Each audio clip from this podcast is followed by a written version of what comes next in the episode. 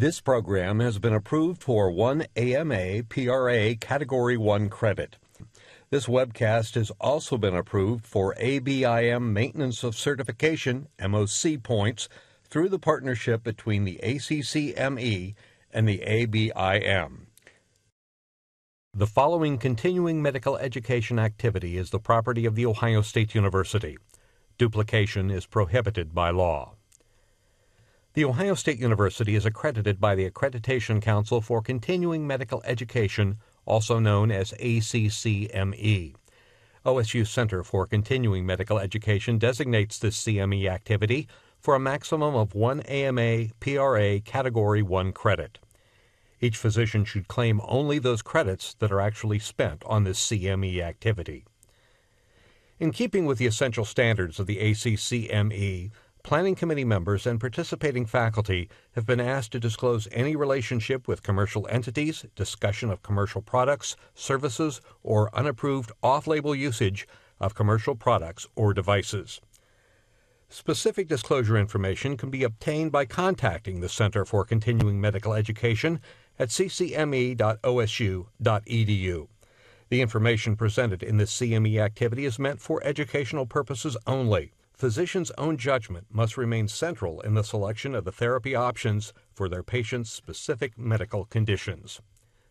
The following is supported in part by the Ohio State University Wexner Medical Center and Arthur G. James Cancer Hospital and Solove Research Institute.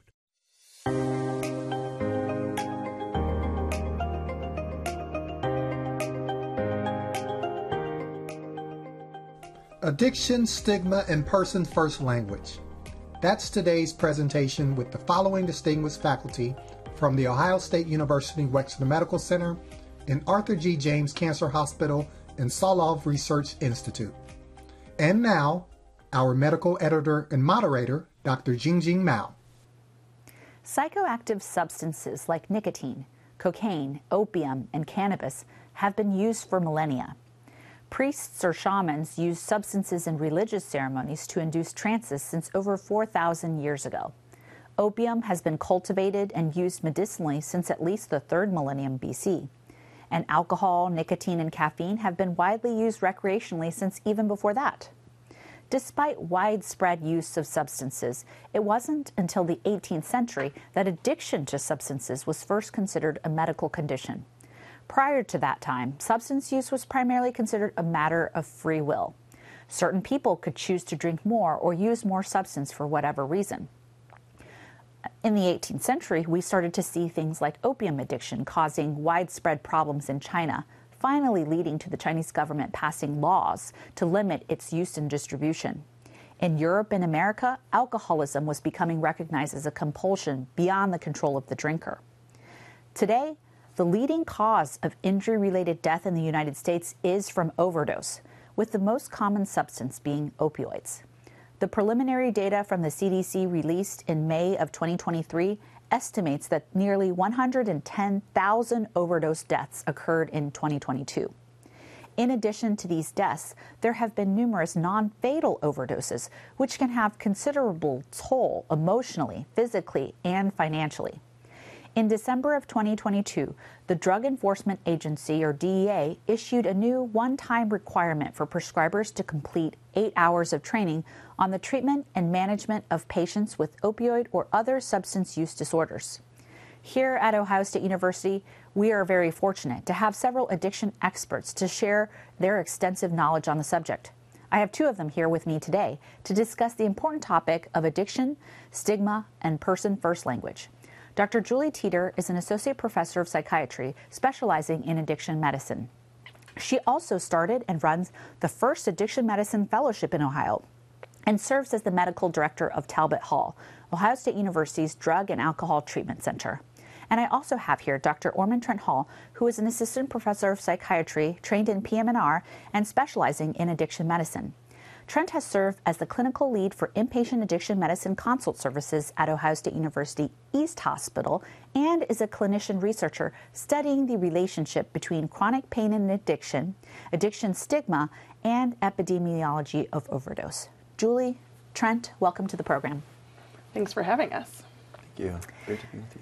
All right, well, I'm really excited to hear more about um, your talk today, but I'm curious, you know, with the fellowship being so new and with addiction medicine specialty being so new, how did you get into it, Julie? Sure. Um, so, actually, OSU has had a drug and alcohol treatment center in Talbot Hall, located at East Hospital.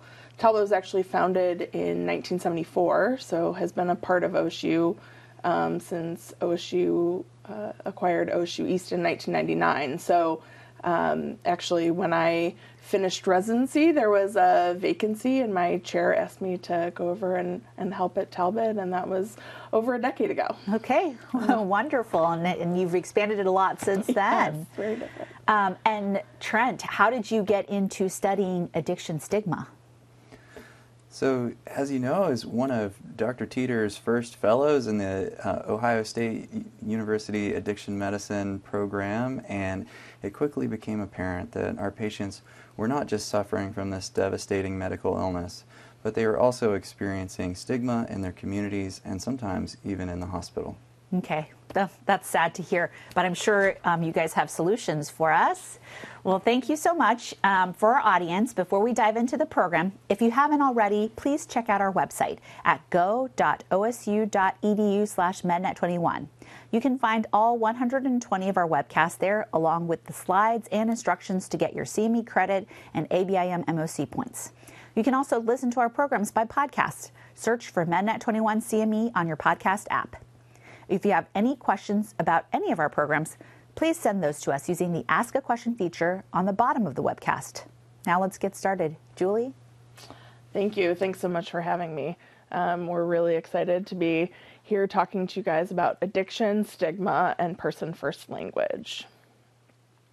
Uh, as noted before, here are our disclosures. Um, so, in starting, I'm going to talk a little bit about the basic neurobiology of addiction uh, and talk about how this neurobiology explains some of the behaviors we might see, as well as uh, be able to check some personal biases about patients with addiction and substance use disorders. Then I will hand off to Dr. Hall to talk about more specifically addiction stigma and give examples of person first language as a way for all of us to reduce the harmful impact of addiction stigma on patient care. So, brief outline for today. Um, first, we're going to talk a little bit about addiction and uh, the neurobiology of addiction. So, this is the definition of addiction from the American Society of Addiction Medicine, or ASAM, which is one of our national organizations.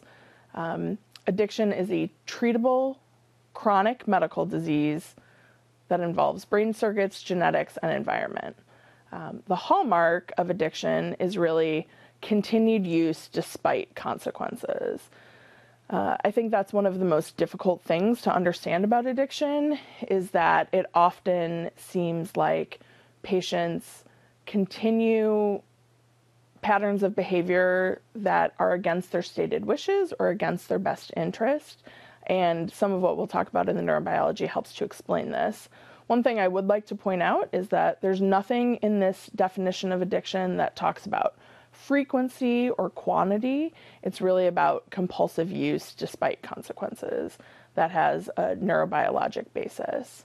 Um, one thing that is not commonly understood is that the prevention efforts and treatment approaches for addiction are generally as successful as those for other chronic diseases. So, um, when viewed in a chronic disease model, it's much easier to see treatment successes, for example, um, and you know see re-entering treatment actually as as a success of getting back on the right track, um, as opposed to a failure of some sort.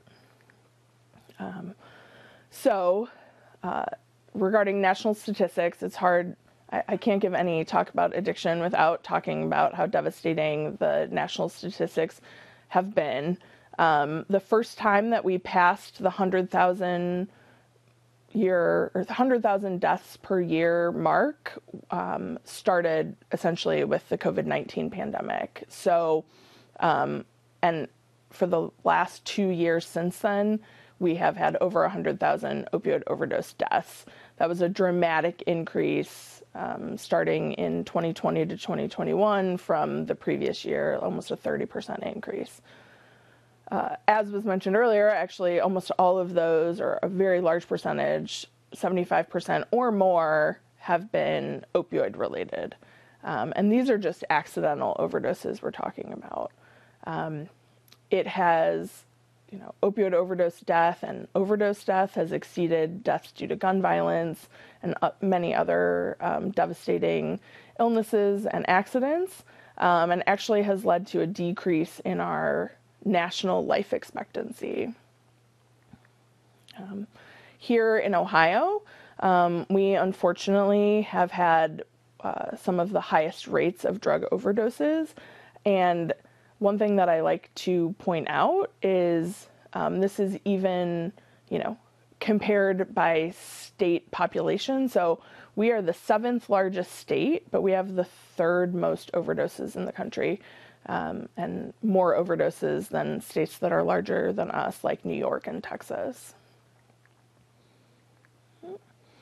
Um, in 2020, we had over 5,000 deaths. That's 14 deaths per day, the large majority being related to fentanyl. Um, and you know, the beginning of the pandemic really started setting off our most deadly months ever uh, May 2020, we had over 500 overdoses in our state.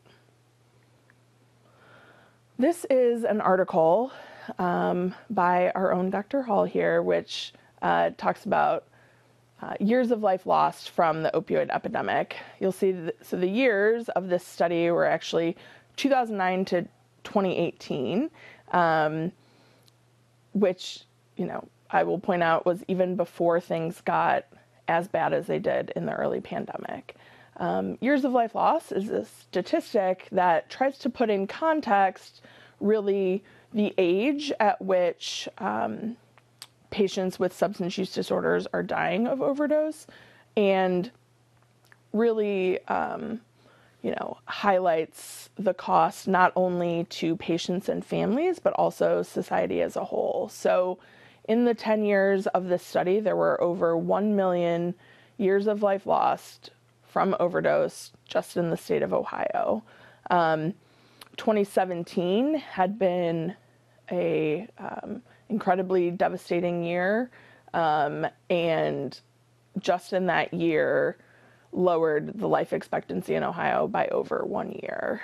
Um, the uh, it's the third leading cause of years of life lost in Ohio behind um, malignant neoplasms and heart disease. So, um, you know, thinking as a society as far as how much we invest in um, those other diseases um, and the treatment, cure, and prevention, um, you know, this helps put that in context and, uh, you know, helps me to argue that we should be doing the same to prevent, treat, and recover from substance use disorders. Um, more recently, um, this is a, another article in ours of ours looking particularly at um, unintentional drug overdose mortality just in adolescents and young people. Um, this is again particularly devastating um, given that the age at which people are suffering both morbidity and mortality from um, substance use disorders, uh, you know, even prior to the age of 18. All right, so we're going to transition to talk a little bit about the uh, neurobiology of addiction and why we see some of the behaviors we see. Um, so, if you think back to high school biology and Charles Darwin and survival of the fittest, you'll remember that um, for our species to survive for as long as it has, um, two things need to happen. Number one, the individual needs to live to be old enough to um, then reproduce and create the next generation. So things like food, water, shelter help the individual to survive, and things like reproduction and caring for our young help the species to survive. Uh, in order to motivate this behavior, your brain, over millennia, um, developed a reward system for this behavior. And so when you do things you're supposed to do, like take care of kids and, uh, you know, provide food, water, and shelter, um, your brain actually gives you little rewards, uh, little bursts of dopamine. And your brain learns that those are things that it should keep doing. When someone has a substance use disorder and start use, starts using substances, um, your brain really hijacks that reward system and gives large floods of dopamine, um, which far outweigh anything that the natural reward system is giving. And so the brain starts preferentially paying attention to whatever can give um, these big floods of dopamine. Over time, um, that helps to explain some of the behaviors we see this compulsive seeking, as well as being triggered by anything related to the substance use, even thoughts, feelings, smells, sights, etc. Um, so, uh, in the beginning, substances give large floods of dopamine, and that originally gives a sense of euphoria. Um, however, uh, over time, it moves less from euphoria and more to preventing withdrawal. Um, these substances uh, give very immediate, prolonged, and very intense, um, you know, euphoria, and is much more than our natural reward system. And as use is repeated, your brain circuitry becomes accustomed to that and starts to expect that. Um, over time, because your brain is being flooded with dopamine with each use, um, your brain takes down some of its dopamine receptors or down regulates those receptors. And so then when someone's not using, they have much less ability to experience pleasure, for example. The ones that are um, are still there really uh, produce a craving for the substance that is unlike anything the brain has ever seen before. Um, overall, patients move from uh, initially using for the euphoria and then towards moving just to feel normal or get back to where they used to be. Um, so, um, you know, the the converse is well, not everyone who uses a substance ends up developing a substance use disorder. Um, and why is that? Uh, typically, it's broken into biologic factors, environmental factors, and individual factors. Biologic factors, or our genetic contribution, is about half of the risk. Depending on the substance, it's between 40 and 60%. So, roughly half of someone's risk of developing a substance use disorder is genetically mediated. The other half is between environmental factors and individual factors. So, environmental factors include things like high drug availability, um, you know, growing up with poverty, crime, uh, environments that normalize drug and alcohol use, etc. On the individual factors, those are things that happen in the home or to the person. So, um, you know, school and community, uh, early onset of substance use, we know definitely impacts someone's uh, likelihood of developing a substance use disorder. The one thing I really like to point out is the connection between adverse childhood experiences or trauma in the development of a substance use disorder. We know that adverse childhood experiences, including you know, physical abuse, neglect, but also having an unstable home environment, uh, really impacts future likelihood of developing a substance use disorder, um, as well as other mental health conditions and physical health conditions. So, some um, protective factors include, you know, in some ways the opposite of, um, you know, the things we just talked about for risk factors. So, having healthy peer and community attachment, having involved parents, um, having reduced availability of substances, Uh, delaying the onset of first use is a um, huge uh, protective factor. So we know that um, the brain, particularly your frontal lobe, prefrontal cortex, is not fully formed until about the age of 25 many patients who develop a substance use disorder initiate use much earlier than that in the ages of like 12 to 18 and that dramatically increases the risk of developing a substance use disorder. I also like to point out connectedness to adults outside of the family. So there have been studies showing that having a non-parent adult who the you know child or adolescent can trust um, can be uh, very protective against developing a substance use disorder. So this is where you know coaches, teachers, um, you know extended family, uh, members of the faith community can really um, help step in and be a, a positive influence in a child's life.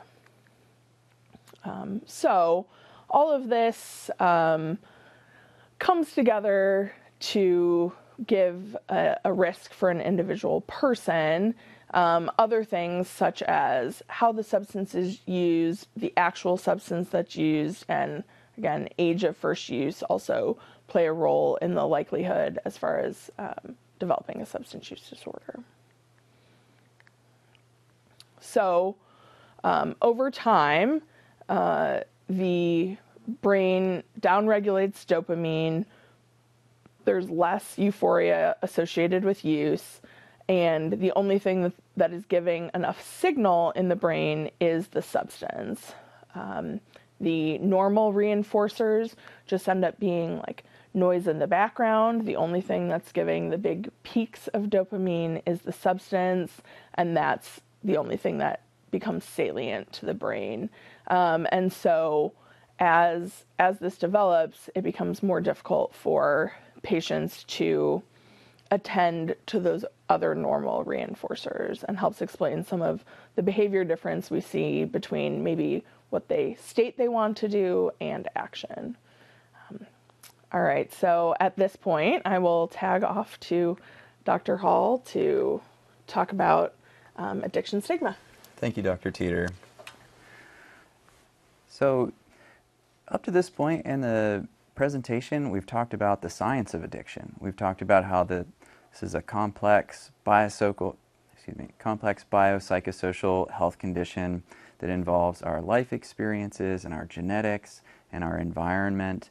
And this part of the talk is, I'm very grateful to say, actually much easier to present than what Dr. Teeter gave us already. So before we start this section of the talk, I would like for everyone watching today to imagine that they're about to meet someone for the very first time and just before you meet that person, somebody else tells you that they're a bad person and that there's a chance that they might try to manipulate you. When you meet that person, how is that going to impact how you think about them, how you talk to them, how you treat them? And that's what this part of the conversation is about. It's about how our words, how we communicate with each other, can influence our thinking, can shut down our science brain can influence our clinical decision making.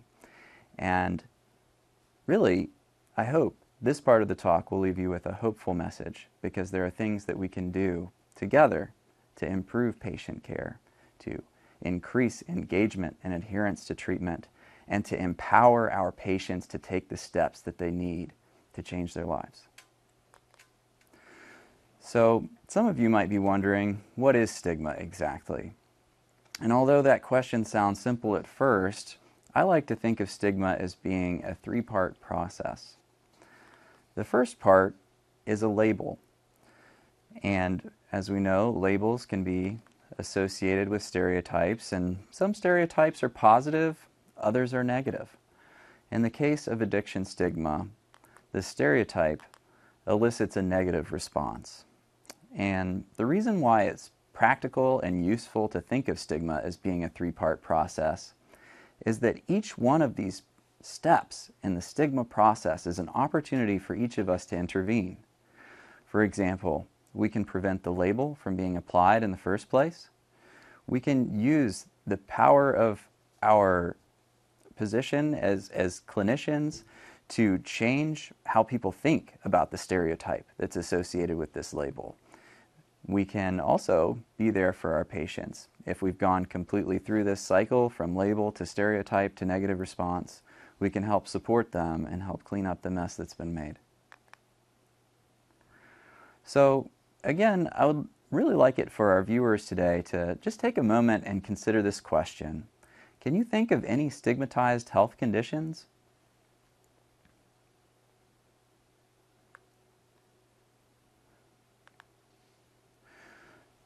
Common responses to this question when we give this talk in person include diabetes, sexually transmitted infections, chronic pain, mental health conditions.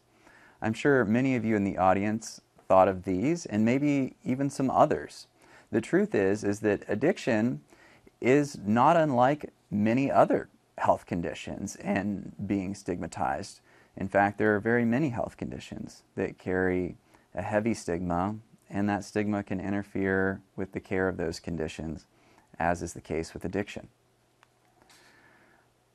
Now, here's a, a follow up question I'd like for you to consider. Are you aware of any health conditions that have become less stigmatized over time?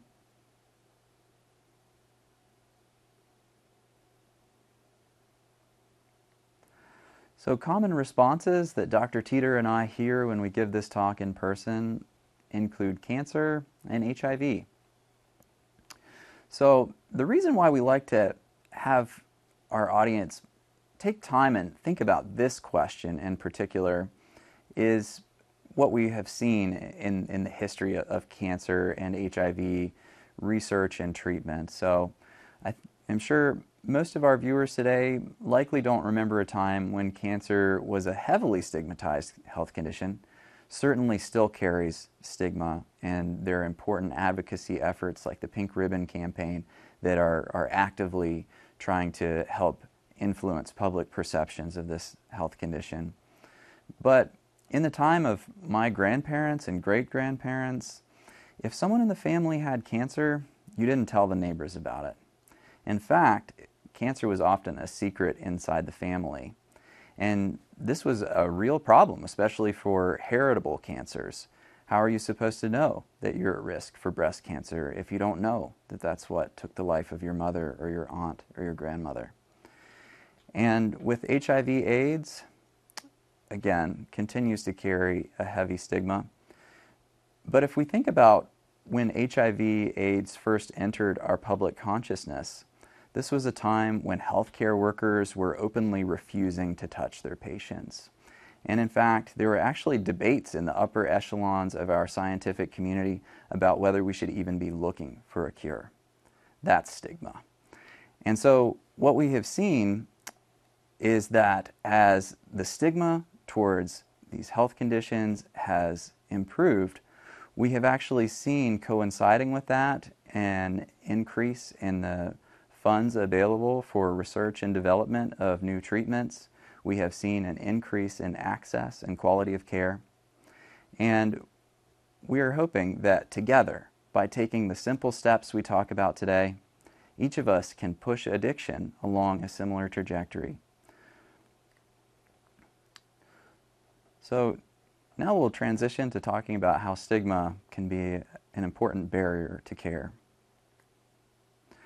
So, Dr. Teeter and I, in addition to our, our clinical and educational work, we also do stigma research, and we're particularly interested in internalized stigma or self stigma. So, it is possible for people with addiction to, you know, as they're encountering stigma in the community setting, start to incorporate that into their self understanding, and that can impact them in a variety of negative ways. Um, so, a, a, large study that we're doing at OSU asks some of these questions of our participants, and this is preliminary data. So, what we see here are a series of questions that we've asked participants, and then along the x axis there, we see affirmation. So, that's um, the number of participants who have agreed or strongly agreed to each of these statements. So, just quickly reviewing these, In the past, I have left the hospital against medical advice because healthcare workers have disrespected me or treated me poorly due to my opioid use disorder. 51 out of 88 participants told us that. And that's pretty remarkable when you think about the fact that some of our participants have never been hospitalized. In the past, I have felt I could not speak openly and honestly with healthcare workers about my opioid use disorder because I was worried I might be disrespected or treated poorly. 61 out of 88 participants agreed or strongly agreed. And one common stigmatizing thing that I hear about my patients, I hear sometimes people tell me, oh, they're manipulative. They're just going to tell you what you want to hear. Well, you know, when we're talking to our patients, we, we create incentive structures, right? Where um, there's a power differential between us. And this question shows us that for many of our participants, the majority of our participants, fear of stigma is a reason why some of your patients might be reluctant to tell you clinically accurate, helpful information. I've avoided or delayed getting health care or addiction treatment because I was worried I might be disrespected or treated poorly due to my opioid use disorder. 57 out of 88 participants in this preliminary analysis agreed or strongly agreed that they had avoided care because of stigma. And we know that you know the most recent numbers from SAMHSA tell us that only 11% of people with opioid use disorder in the United States received medication treatment in 2020. So if there is something that we as healthcare providers can do to improve that access, it's as easy as changing how we think and speak about our patients. I have been disrespected or treated poorly while trying to get medical treatment because of my opioid use disorder. 60 out of 88 participants. So it, it shows us that as healthcare providers who are invested in doing no harm, really questioning how we're thinking and communicating about our patients is, is consistent with our values. So, substance use stigma, you know, at this point in the talk, no surprise to any of our viewers that alcohol and substance use disorders are highly stigmatized diseases. Negative stereotypes about individuals with these health conditions are common, not just among healthcare workers, but also in the general public. And stigma can be internalized by individuals who use alcohol and other substances, presenting a barrier to treatment. So again, let's, let's pause and really ponder this question. What percentage of people living with opioid use disorder received medication in 2020? So this is sort of a review question. We have heard this answer.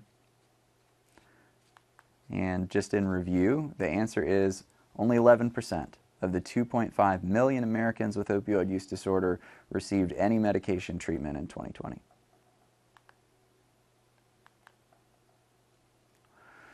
So you might be questioning at this point in the talk, how do we know that stigma is a barrier to care? And the answer to that is, is that over the past two to three decades, there has been an increasingly um, large signal in, in, in our, our data. So we're, we're seeing a growing body of literature that supports stigma as a barrier to care. And we have found that stigma is an important reason many people with substance use disorders avoid or delay seeking treatment. Patients are commonly concerned that they may be mistreated, condescended, or that they'll be thought less of if they seek help for alcohol or substance use. And we know that even though the vast majority of our patients are, are untreated, those who do seek treatment, their retention and adherence in that treatment is negatively impacted when they experience stigma during care. And then we know too from this research that stigma from treatment providers is harmful to the therapeutic alliance that we all value. I like to say it's like pouring acid on the bonds that we need to provide effective care for this health condition.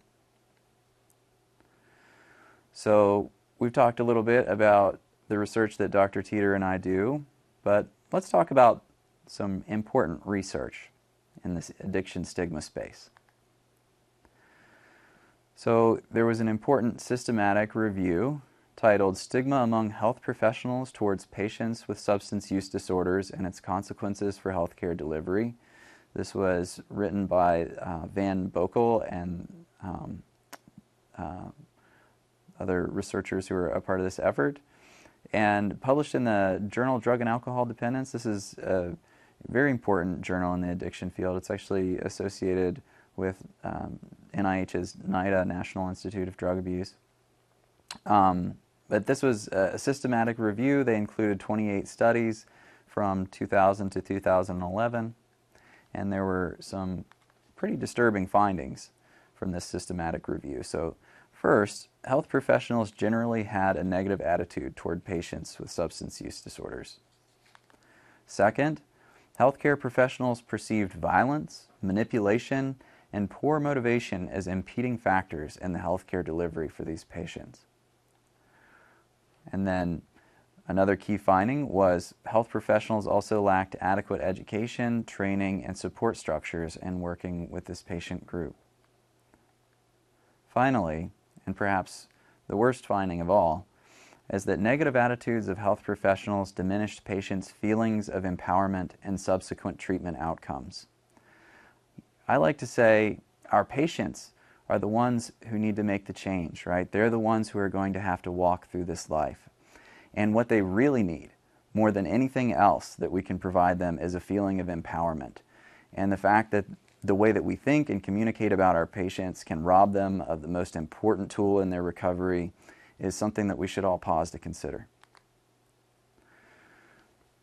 So, another very important seminal paper in addiction stigma research was published by Kelly et al. in 2010. Kelly actually had two very important papers in 2010, and that's why it's labeled 2010A. So, this title, the title of this paper was Does Our Choice of Substance Related Terms Influence Perceptions of Treatment Need? An Empirical Investigation with Two Commonly Used Terms. And so, Kelly uh, tested whether referring to an individual as a substance abuser versus having a substance use disorder impacted perceptions of treatment need, punishment, whether the person was thought of as being threatening, um, whether participants uh, thought about the, the patient in the terms that Dr. Teater has taught us about today, about the science of addiction, or whether they assumed that this health condition was related to some sort of a character flaw. And then finally, self regulation, whether or not the patient should just be able to take care of this on their own without um, any kind of consideration from us. This initial study was conducted at Massachusetts General Hospital. Uh, the participants in the study were all uh, healthcare workers or trainees at Massachusetts General Hospital. And this is the question stem that they saw in the survey. So you can see these are identical stems. The only difference is whether Mr. Williams was described as a substance abuser or whether he was described as having a substance use disorder.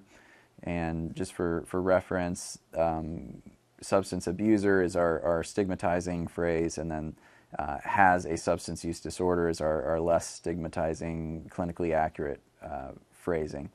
So Kelly found that simply substituting these phrases led to significant differences in how participants saw patients with substance use disorders.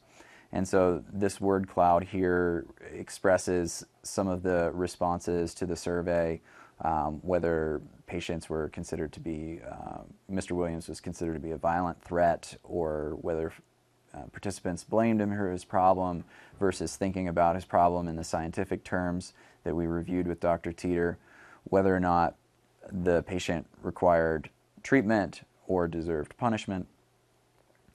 And what was shown by this research is that when Mr. Williams was described as a substance abuser, the participants at one of the best hospitals in the world, it, it shut down their science brain. Even though these are some of the smartest people in healthcare, hearing Mr. Williams described as a substance abuser uh, led to a narrowing of their their vision when seeing Mr. Williams, and it led them to uh, believe that he didn't deserve treatment, that he should be punished, that he was a bad person, and they forgot about the science of addiction and blaming him for his health condition.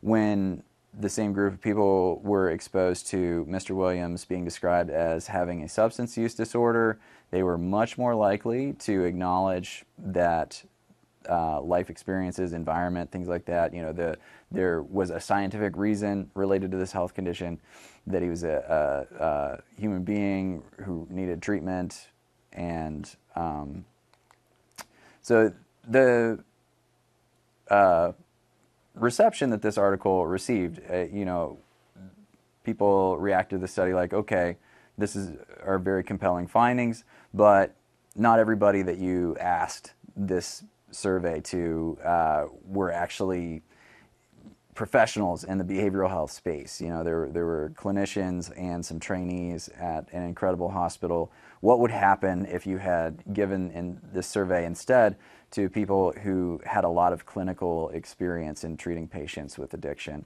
And so Kelly said, I'll take that bet and they went to um, this behavioral health uh, conference and provided the same survey to participants who had been trained in um, behavioral health.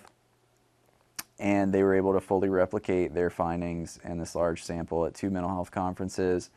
Even among highly trained mental health professionals, exposure to these two commonly used terms evoked systematically different judgments.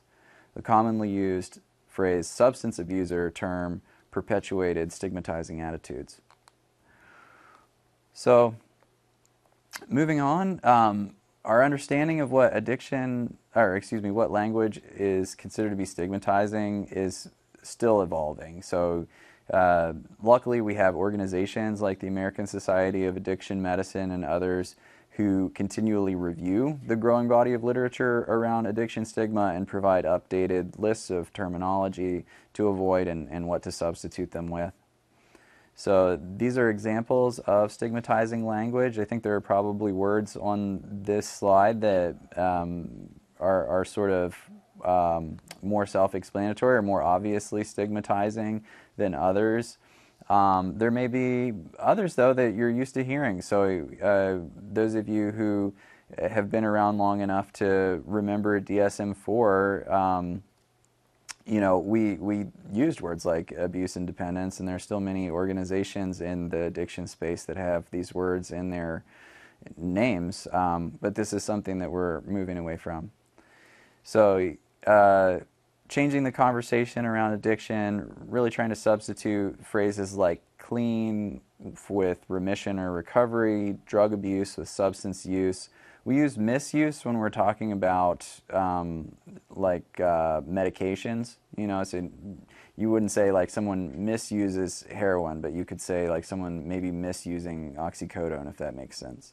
Um, and uh, use disorder, right? Instead of uh, uh having a drug abuse problem or something like that. Um, opioid substitution or replacement, we're moving towards the phrase med uh, medications for opioid use disorder. Dr. Teater will discuss that.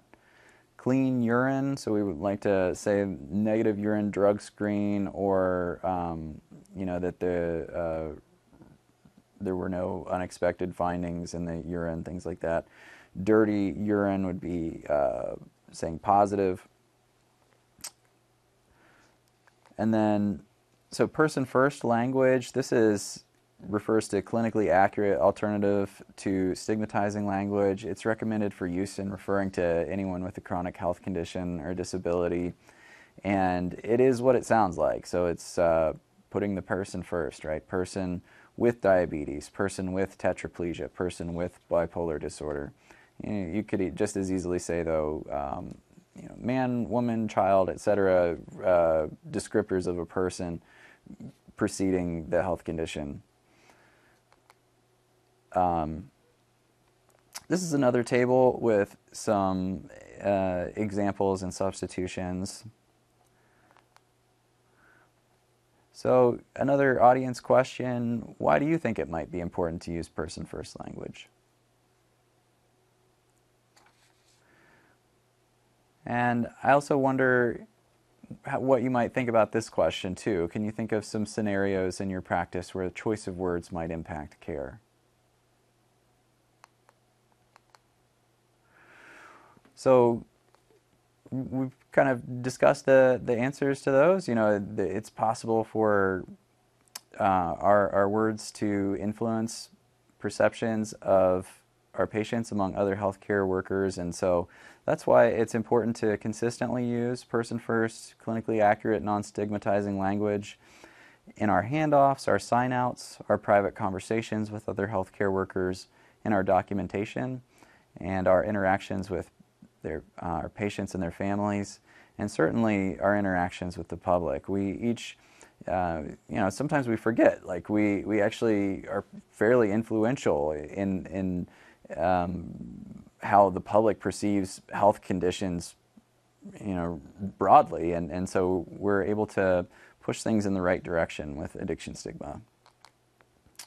And at this point, I'll transition back to Dr. Teater. Thank you so much, Dr. Hall. All right, so first, um, we're going to talk a little bit about other uh, other types of stigma or stigma more broadly in mental health. So, as Dr. Hall mentioned, addiction is not the only um, stigmatized health condition. Um, other mental health conditions or psychiatric disorders um, do carry significant stigma as well. Um, so, some examples of instead of saying mental illness, describing as a mental health condition is the uh, preferred term. Um, another example of person first language here is instead of describing someone as a schizophrenic, using person with schizophrenia to again really put the person first and separate them um, from their condition. Um, as far as describing suicide attempts, um, instead of saying successful or unsuccessful suicide or suicide attempt, um, describing as died by suicide or survived a suicide attempt would be the preferred um, version. Um, threatened suicide or is suicidal, um, a preferred version to that would be disclosed or discussed suicidal thoughts, um, considering suicide, is experiencing suicidal thoughts or ideation. Uh, and then instead of describing it as a mental institution or psych ward, uh, using the terms behavioral health facility or inpatient psychiatric unit. Um, particularly in addiction care, medications for opioid use disorder can be a highly stigmatized um, uh, form of treatment. Um, this slide really talks about some of the myths surrounding particularly Suboxone or buprenorphine treatment, um, which is an FDA approved uh, treatment for medications or for opioid use disorder.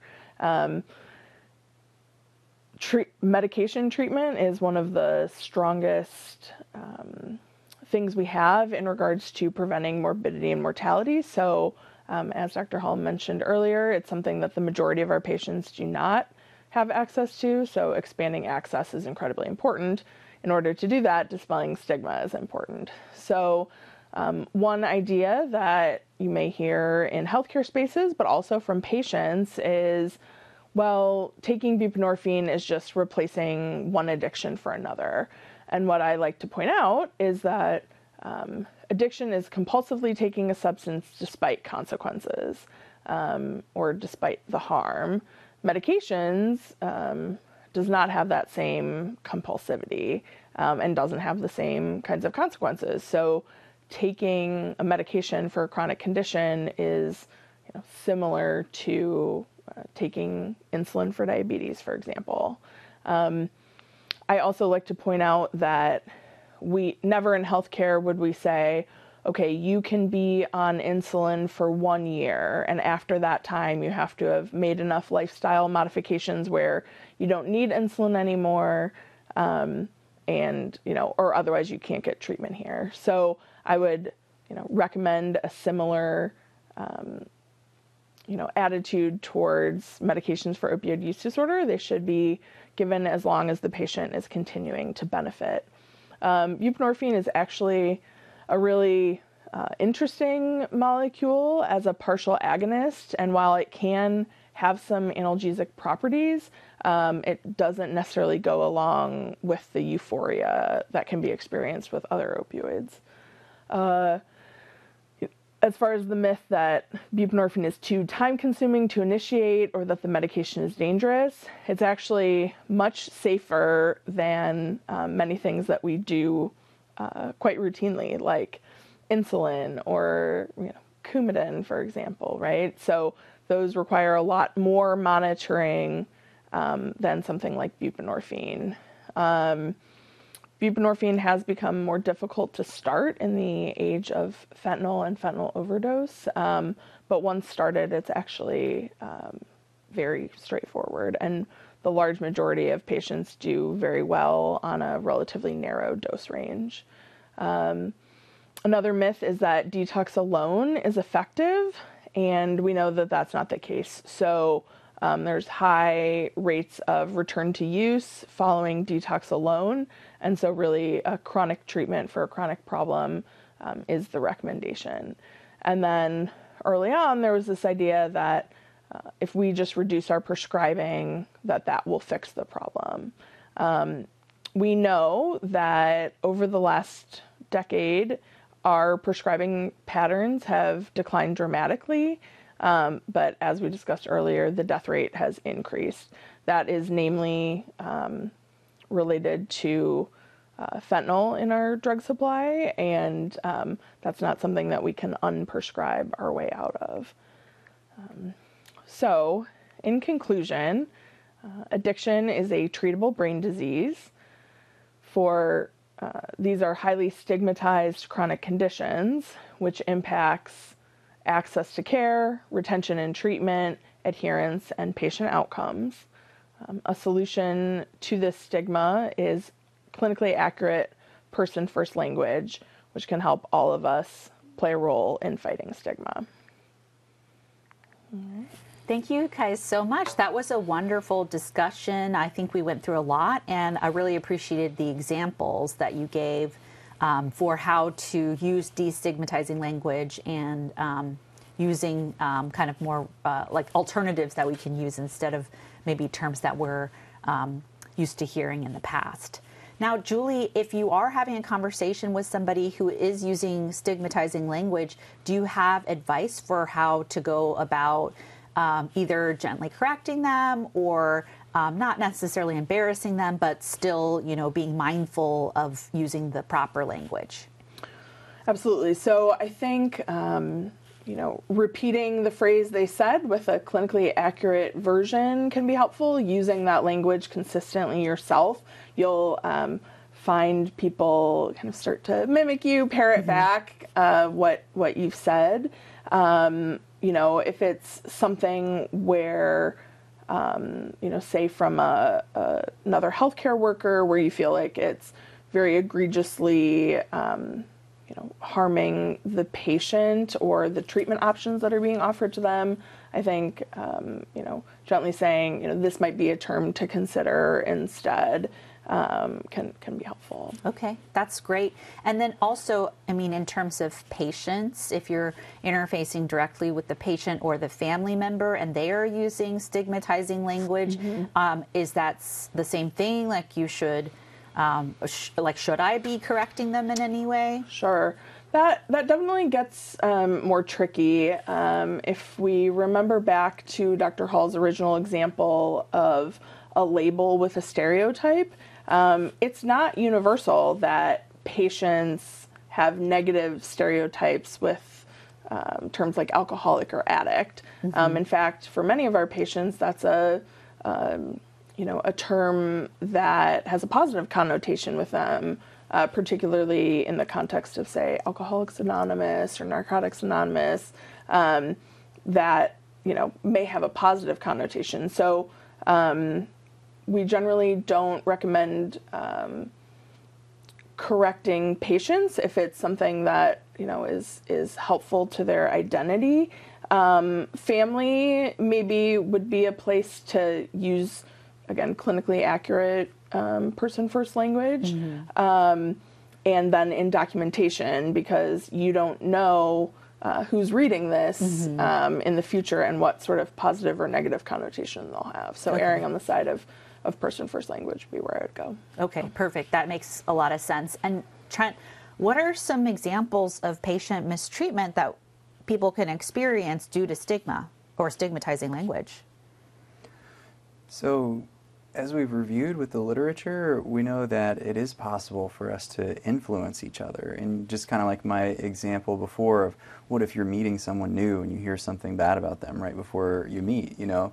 Um, these kinds of labels influence how we perceive people and it can narrow our differential diagnosis. You know, is, is the person waiting in the emergency room to be seen um, having DKA or are they just intoxicated, right? Mm-hmm. And that's mm-hmm. a critical error if if we perceive them as oh this is um, you know just a, a, person who's intoxicated and then they need to sleep it off you know so mm-hmm. there uh, is a potential for harm if patients are you know um, labeled in such a way that they don't receive appropriate analgesia after a traumatic accident or a mm-hmm. surgery so these are, are real, meaningful clinical differences that each of us can make by changing the way that we think and talk about our patients. Mm-hmm. Perfect. That's wonderful. Very helpful advice. Thank you guys both for coming and discussing this important topic. We're going to finish up today's program with a final key point from each of our presenters. Julie? Thanks. So, the neurobiology of addiction uh, can help explain some of the behaviors that we see in patients with substance use disorders and help reframe um, our expectations and you know why we think things are happening. And Trent?